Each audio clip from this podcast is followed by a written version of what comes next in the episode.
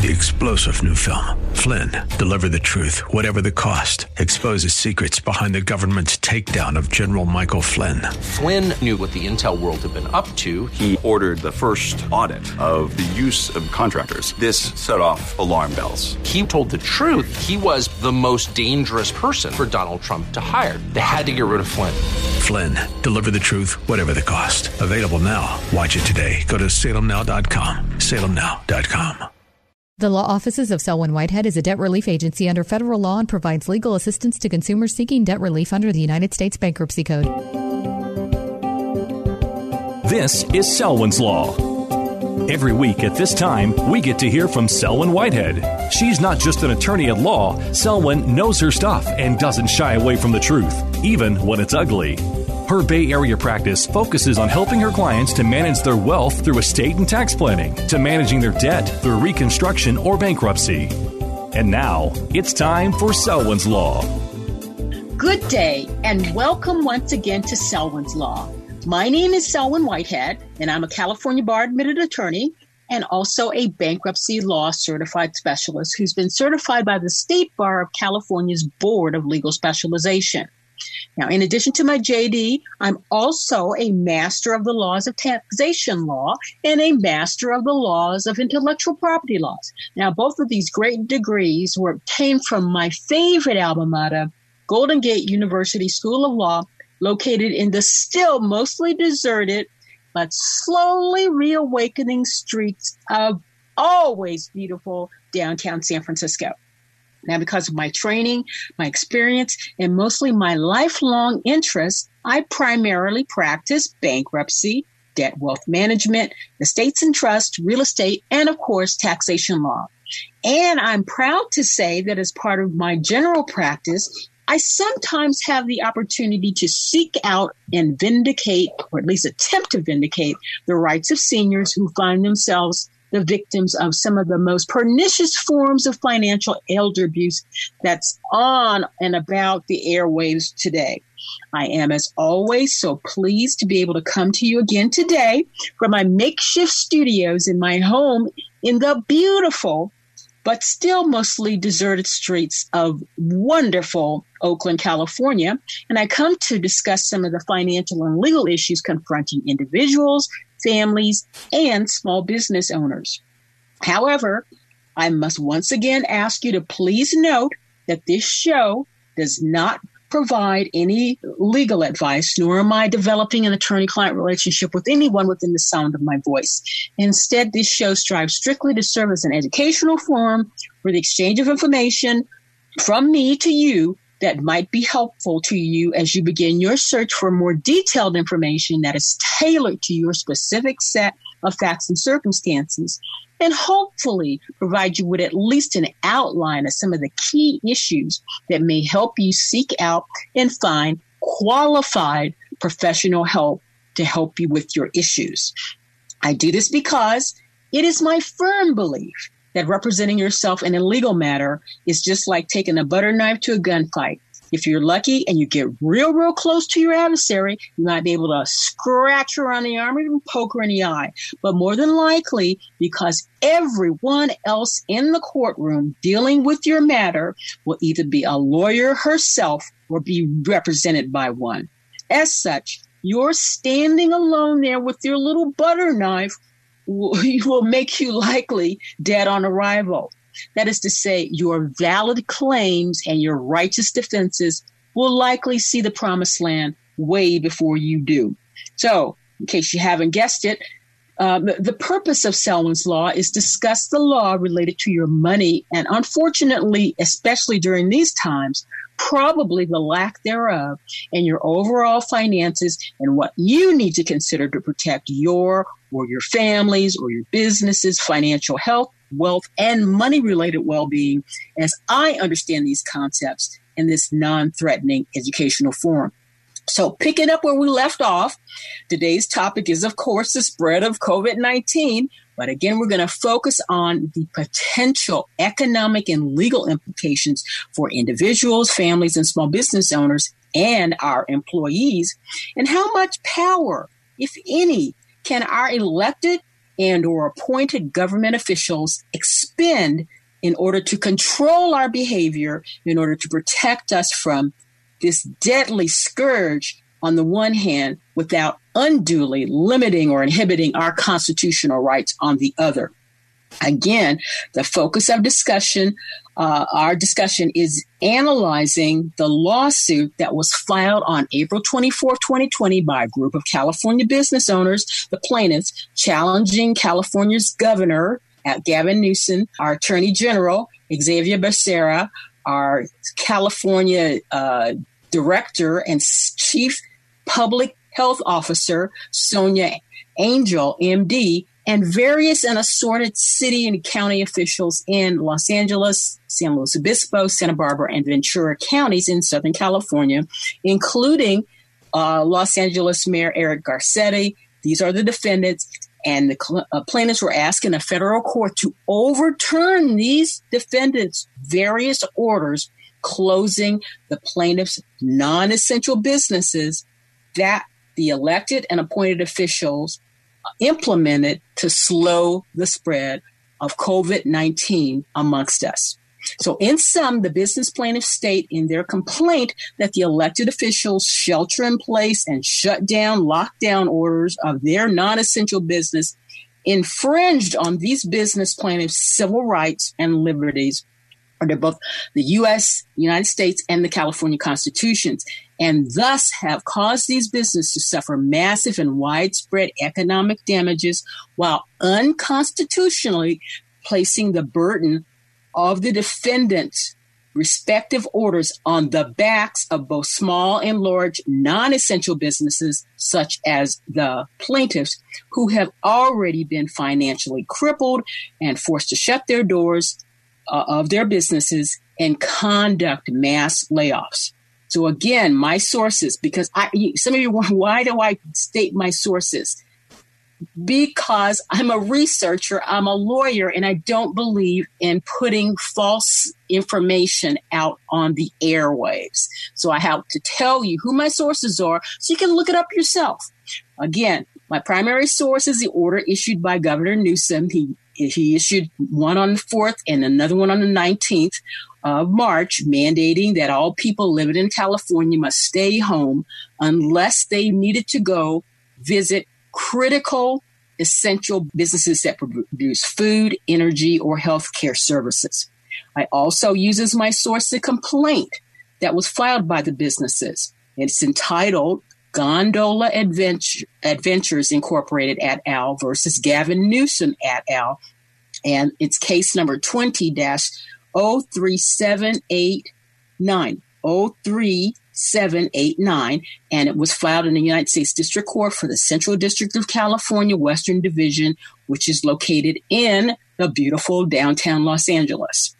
My third source is the United States Constitution, which was written in 1787, signed by the parties on September 17, 1787, and ratified by the requisite nine states in 1788. And it was used to replace the Articles in, of Confederation, which preceded the Constitution. I also use as my source a wonderful nonpartisan United States Constitution analysis tool uh, titled Interactive Constitution by the National Constitution Center in Philadelphia and uh, can be found at Constitution Center, one word, dot org forward slash interactive constitution. Now, this tool allows learners of all ages, including you youngsters out there that are at home, and I want you to use this tool. It allows us all to discover how experts agree and disagree about the Constitution's history, its meaning, and it explores arguments from all sides of the constitutional debate because this is our foundational document. The tool analyzes each clause of the Constitution by having a representative of the American Constitutional Society, that is a progressive policy organization, and a person from the Federalist Society, an organization of conservatives and libertarians, and they both, for each clause, write a joint uh, essay about what they both agree on, and then they write separate essays explaining their divergent views of each of the particular clauses in the Constitution. So here are the facts of the conundrum that we face today. As citizens of California, as stated in the abstract of a working paper, working paper number 26992, that was produced on April, in April, uh, the end of April in 2020 by the National Bureau of Economic Research entitled, Did California's Shelter in Place Order Work? Early COVID 19 related public health effects. And it was written by Friedson, McNichols, Sabia, and Dave. And it states in its abstract on March 19, 2020, California Governor uh, Gavin Newsom issued Executive Order N3320 2020, which required all residents of the state of California to shelter in place for all but essential activities such as grocery shopping, retrieving prescriptions from a pharmacy, or caring for relatives. The shelter in place order, the first such statewide order issued in the United States, was designed to reduce COVID 19 cases and mortality. However, as no study had examined its impact, this study by the National Bureau of Economic Research was the first to examine the effect of the shelter in place that was adopted for the health related reasons. Now, using daily state level coronavirus data and a synthetic control research design, we, those are the authors of this paper, find that California's statewide shelter in place um, reduced COVID 19 cases by 125.5 to 219.7 per 100,000 population by April 20, one month after the order. We further find that California's shelter in place led to as many as 1,661 fewer COVID 19 deaths during the period. Now, back of the envelope calculation suggests that there were about 400 jobs lost per life saved. So, according to my own calculations, we expended 664,400 jobs to save 100 1,661 lives. So my question is this, was it worth it? And who gets to decide? Is it our elected officials or some subset of us without the knowledge to do so? When we come back, we're going to continue this discussion. But first, we're going to take a short break, and I'll see you on the other side.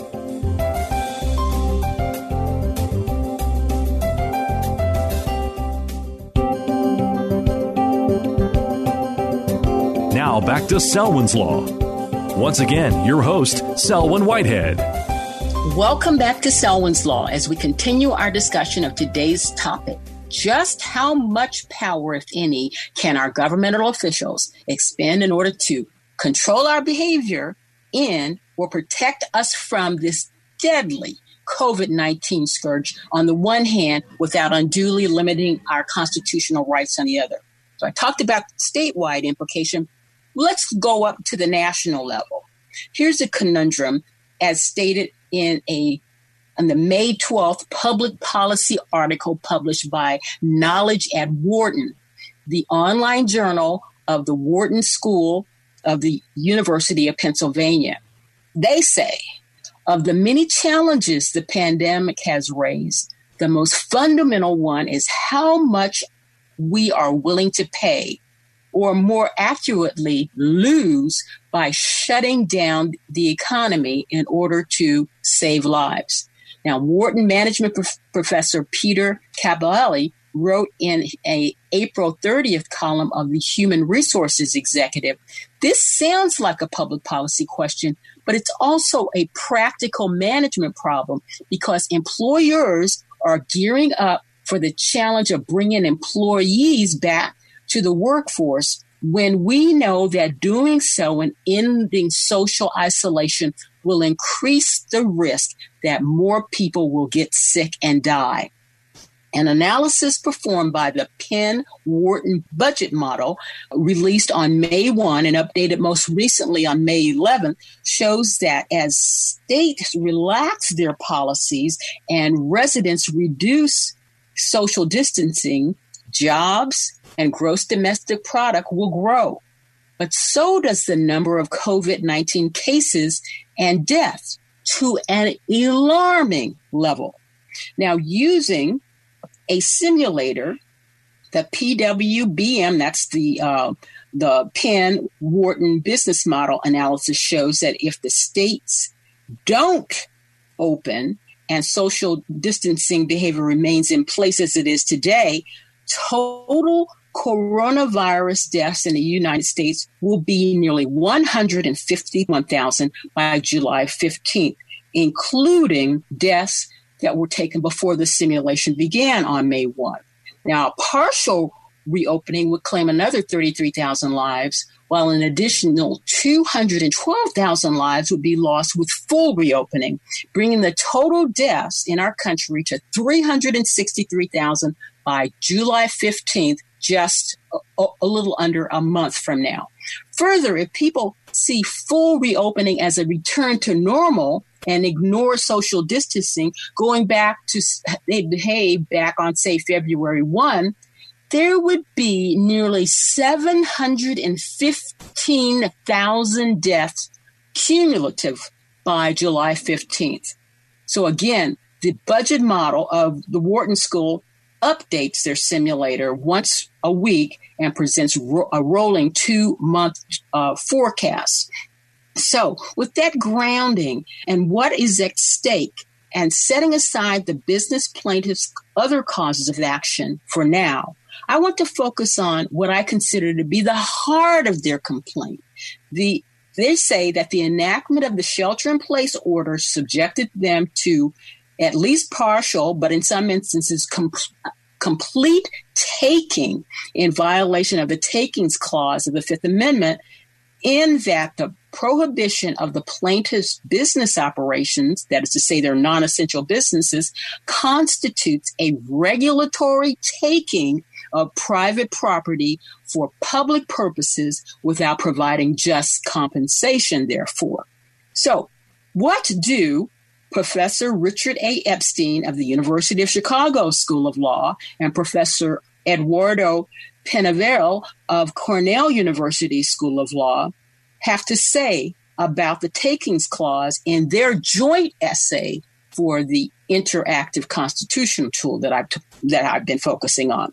Well, they say the takings clause of the Fifth Amendment to the United States Constitution reads as follows.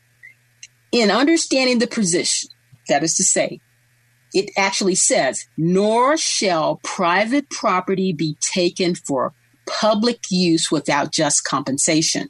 So, in understanding the provision, we agree, those are the two uh, law professors, agree that it is helpful to keep in mind the reasons behind the takings clause. We agree that the clause is intended to uphold the principle that government should not single out isolated individuals to bear the excessive burden, even in support of an important public good. When this happens, the payment of just compensation provides the means of removing any special burden.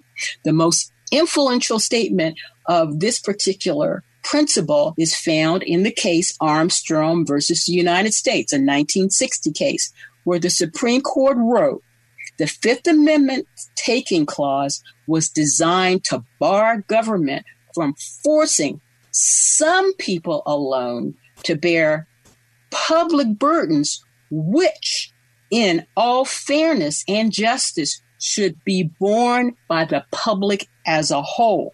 So the takings clause is not about, or in my opinion, I'm stepping out of their article. In my opinion, it's not about when everybody has to suffer it's about when one or two people have to suffer and all the rest of the public um, gets the benefit and one or two bear the burden. I don't know if that's go- going on here, but I'm sharing this with you so you can think about it. Now, getting back into the professor's articles. For the taking clause to serve this principle effectively, we both, we both, the, the professors agree that the guarantees of just compensation must apply at the very least to cases in which the government engages in outright confiscation of property. This means more than merely the government taking a privately owned asset for itself. It also includes situations where the government permanently deprives a private owner of possession of an asset or gives the asset or the right to permanently physically occupy the asset to someone else. Does that sound like this is Selwyn again talking? Does that sound like what's going on here? The government is permanently taking something from the business owners for public good. Let's get back into their essay. We agree that the compensation requirements must apply not only to land, but to all forms of private property. At a minimum, that means the clause applies to government confiscation of personal property, including interests as diverse as animals and corporate stock. Remember last week I was talking about Selwyn's little farm, goat farm? Back into the article. The clause also applies not only to the confiscation of all existing interest in an individual piece of property, but to confiscation of certain lesser interests in the property. Under Anglo American law, this would include recognized interests such as easements, that is to say, rights of way, leases, mortgages, life estates, and remainders. The clause also applies to the confiscation of intangible property, including intellectual property such as patents, copyrights, trademarks, and trade secrets. Now, although the clause does not read to apply to taxes, uh, this does apply when the government seizes a specific pool of money, such as a bank account or a bag full of cash, or when in order um, it orders an individual to pay a specific amount of money. We also agree that the clause prohibits the government from confiscating property, even with just compensation, if it does not do it for a public use. Although the boundaries of this prohibition are controversial, we agree that it encompasses, at a minimum, situations in which the government takes property from A for the purposes of giving it to B solely for B's private benefit. So we agree that the phrase just compensation means that the owner of property shall receive at a minimum the fair market value of the property in its best alternate use independent of what the government is using it for. In most instances, the compensation required shall be paid in cash, but in some instances, the government compensation may come in the form of some reciprocal uh, or return of benefit to a party, such as an increased value of that part of the land that a, um, a, a will uh, keep in exchange for the value that's been ha- enhanced by, say, building a road over the property that has been taken. Finally, we agree that under the takings clause, the government need not compensate private property owners when it requires them to take reasonable steps to avoid pollution or the release of a harm to either the public or the private, such as for air and water. So I think that's the most close analysis of maybe these business owners are temporarily losing the ability to control their business, but it's being done for the good of the whole public. So anyway, that's the part that these two law professors agreed on. And you know, I'm going to leave it there for now. But what I want to leave you with is I want to challenge all of you out there within the listening, my listening voice, to go to the Interactive Constitution and read the separate essays by these two professors, so you can get the contours of where the taking clause diverge. But as always, in closing here at Selwyn's Law, we always want to stay on the right side of the law especially when we want to keep our families and businesses safe within the bounds of our most important governmental document, the United States Constitution. So take care, stay safe, know what you're talking about before you get involved in things that you don't understand. That's the watchword. Take care. See you next time. Thank you for taking the time to listen to Selwyn's Law. Remember, the Law Office of Selwyn Whitehead is a designated debt relief agency under the federal law and provides legal assistance to consumers seeking relief under the Bankruptcy Code. When it comes to your finances and your rights, seek no other than the Law Office of Selwyn Whitehead. Selwyn is your go to finance attorney, specializing in estate planning, wealth management, bankruptcy, tax, and real estate law. In other words, Selwyn knows her way around the dollar, and your rights are protected by our laws. Protect your money, know your rights. Partner with Selwyn Whitehead. For immediate assistance, or if you have questions, call 510 633 1276, 510 633 1276, or go to selwynwhitehead.com.